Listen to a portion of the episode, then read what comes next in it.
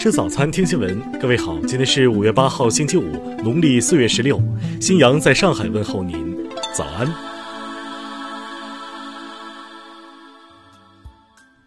首先来关注头条消息。世卫组织周三表示，正与相关方讨论再次派代表团前往中国，关注不同动物的接触史，以找到病毒来源。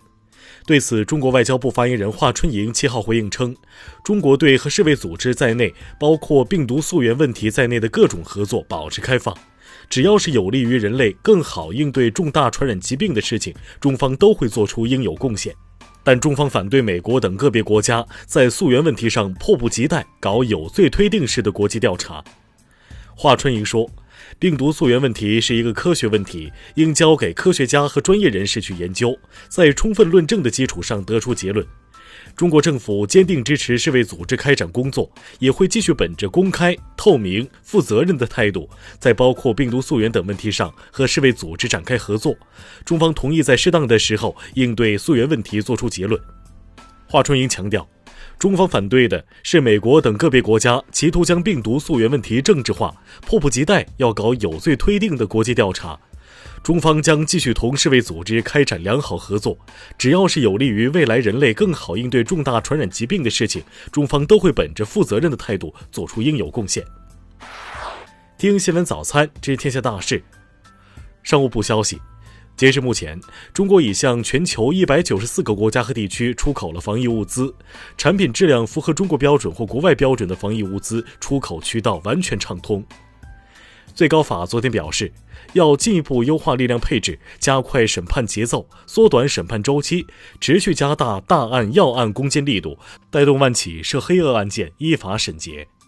中央财政近日下达二零二零年农业生产和水利救灾资金四点九亿元人民币，用于支持三十个省市做好安全度汛、抗旱救灾相关工作。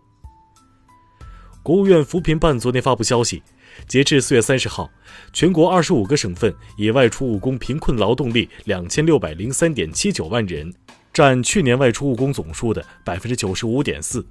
据海关统计，二零二零年前四个月。中国货物贸易进出口总值九点零七万亿元人民币，比去年同期下降百分之四点九。二零一九年全国生态环境质量简况显示，在全国三百三十七个地级及以上城市中，环境空气质量达标的城市占全部城市数的百分之四十六点六。交通运输部近日发布文件，要求深刻吸取危险化学品领域重特大事故教训，举一反三，全面加强危险化学品运输安全生产工作。数据显示，今年四月，全国各级网络举报部门受理网络违法和不良信息举报一千四百五十八点一万件，环比下降百分之一点六。下面来关注国际方面。美国总统特朗普当地时间六号否决了国会通过的限制总统对伊朗动武的决议，并称这是侮辱性的决议。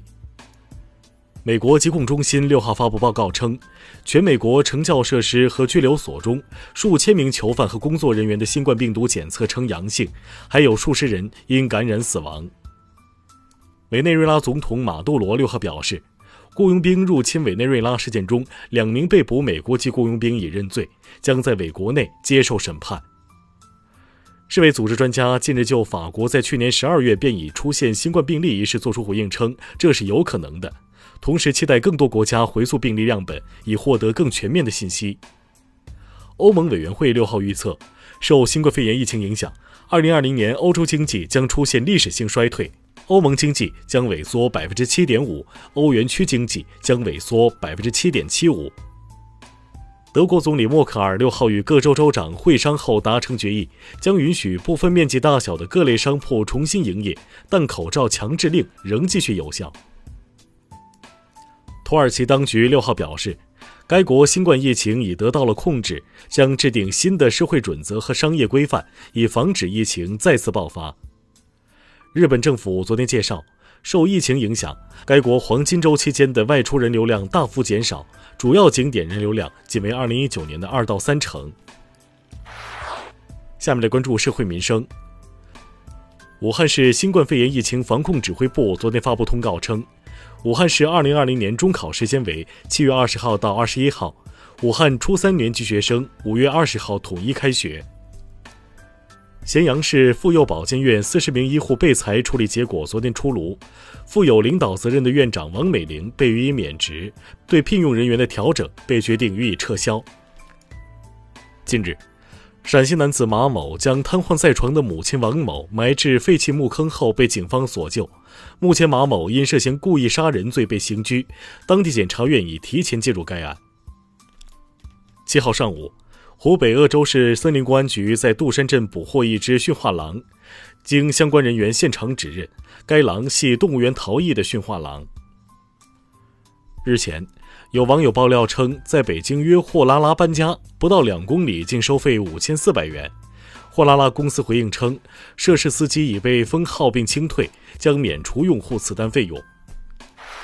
下面来关注文化体育。澳大利亚网球公开赛首席执行官昨天介绍。二零二一年澳网将在严密的疫情防控措施下进行，只允许澳大利亚本土球迷入场观赛，而最坏情况是取消比赛。七号晚间，德甲官方宣布，本赛季的德甲和德乙联赛将于本月十六号正式重启，其比赛将以空场的方式进行。中科院国家天文台消息。近日，中国天文学家在银河系的猎户座星云附近发现新移动星群，包含两百零六颗成员星。据央视新闻报道，昨天十七点三十分，二零二零珠峰测量登山队全体队员抵达海拔六千五百米的前进营地，队员状态良好。以上就是今天新闻早餐的全部内容。如果您觉得节目不错，请点击再看按钮。咱们明天不见不散。